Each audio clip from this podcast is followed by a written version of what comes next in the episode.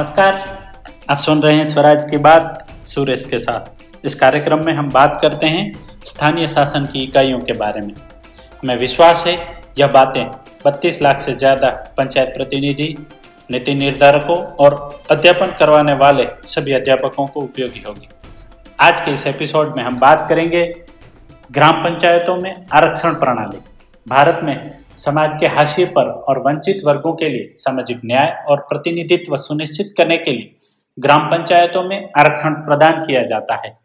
आरक्षण नीति सकारात्मक कार्यवाही के सिद्धांत पर आधारित है, जिसका लक्ष्य इन समुदायों को सशक्त बनाना और स्थानीय स्वशासन प्रणाली में उनकी भागीदारी को बढ़ावा देना है। ग्राम पंचायतों में आरक्षण प्रणाली आमतौर पर दो श्रेणियों पर लागू होती है। ग्राम पंचायतों में कुछ प्रतिशत सीटें अनुसूचित जाति और अनुसूचित जनजाति के उम्मीदवारों के लिए आरक्षित है। आरक्षण का सटीक प्रतिशत अलग अलग राज्यों में अलग अलग हो सकता है। एस सी एस टी आरक्षण के अलावा ग्राम पंचायतों में महिलाओं के लिए भी आरक्षण है।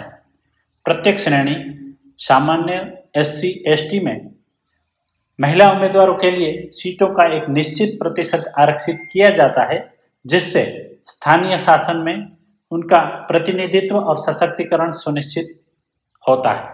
उदाहरण के लिए कुछ राज्यों में एस सी एस टी सीटों के लिए आरक्षण प्रतिशत लगभग पंद्रह से तीस प्रतिशत तक हो सकता है और महिलाओं के लिए यह तैंतीस प्रतिशत से पचास प्रतिशत तक हो सकता है।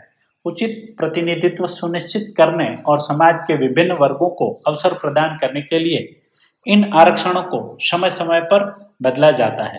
आरक्षण नीति का उद्देश्य ऐतिहासिक, सामाजिक और आर्थिक असंतुलन को दूर करना, समावेशी शासन को बढ़ावा देना और जमीनी स्तर पर निर्णय लेने की प्रक्रियाओं में हाशिए पर रहने वाले समुदायों की भागीदारी को बढ़ावा देना है। इसने भारत भर के ग्रामीण क्षेत्रों में हाशिए पर मौजूद वर्गों को सशक्त बनाने और सामाजिक समानता को बढ़ावा देने में महत्वपूर्ण भूमिका निभाई है। आज का हमारा एपिसोड आपको कैसा लगा? आपके सुझाव जरूर भेजें।